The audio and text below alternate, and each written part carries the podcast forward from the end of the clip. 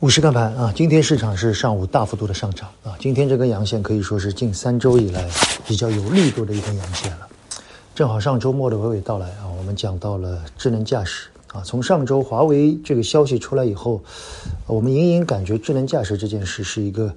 可以有所作为的一件比较大的事儿啊。第一，呃，整个汽车电子它是一个比较大的板块啊，它相关的公司里面有大有小啊，比如说。呃，大的我们看到一些机构持仓比较重的一些明星品种啊，这些品种有利于机构去做反弹也好，去做自救也好。而小的品种呢，有很多的题材啊，比如说智能座舱、无人驾驶、语音识别、AR、VR。所以它这个板块和之前许多反弹的逻辑来看，这个板块既有机构票，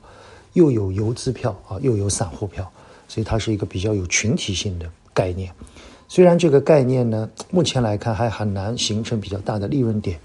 但是我觉得这个概念总体来说，它和之前的碳综合相比，它会把机构带进来更多啊。这是我们认为整个智能驾驶这个板块有可能会引领这一波反弹。第二，从反弹的高度来看啊，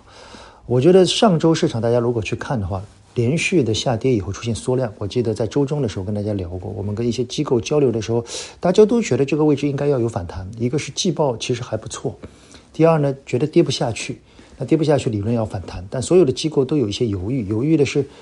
一是反弹的空间到底有多大，第二是有没有主线的品种。而我觉得上周末的这样一个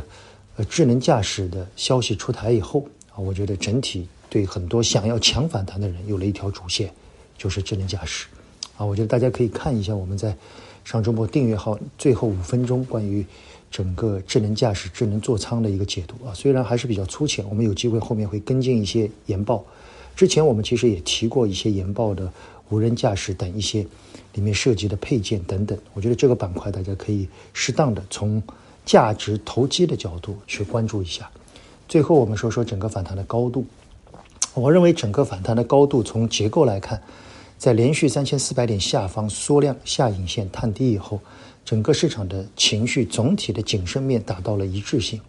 我们知道，达到一致性以后，除非你有黑天鹅，否则的话市场是下杀不下去的。那这个时候要反身向上，所以市场会在整个的犹豫过程里面，慢慢的变成情绪上的转变。而对高度上来看，我依然认为高度不会太高啊。但是从反弹的结构来看，这一波的反弹，创业板的指数弹的太少了。我倾向于可能会在六十日均线附近受到比较大的压力，仅供参考，好吗？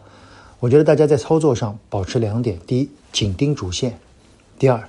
在操作上保持仓位的灵活性，这可能是最为重要的，好吧？更多内容我们在娓娓道来里面与大家解读，仅供参考。谢谢大家。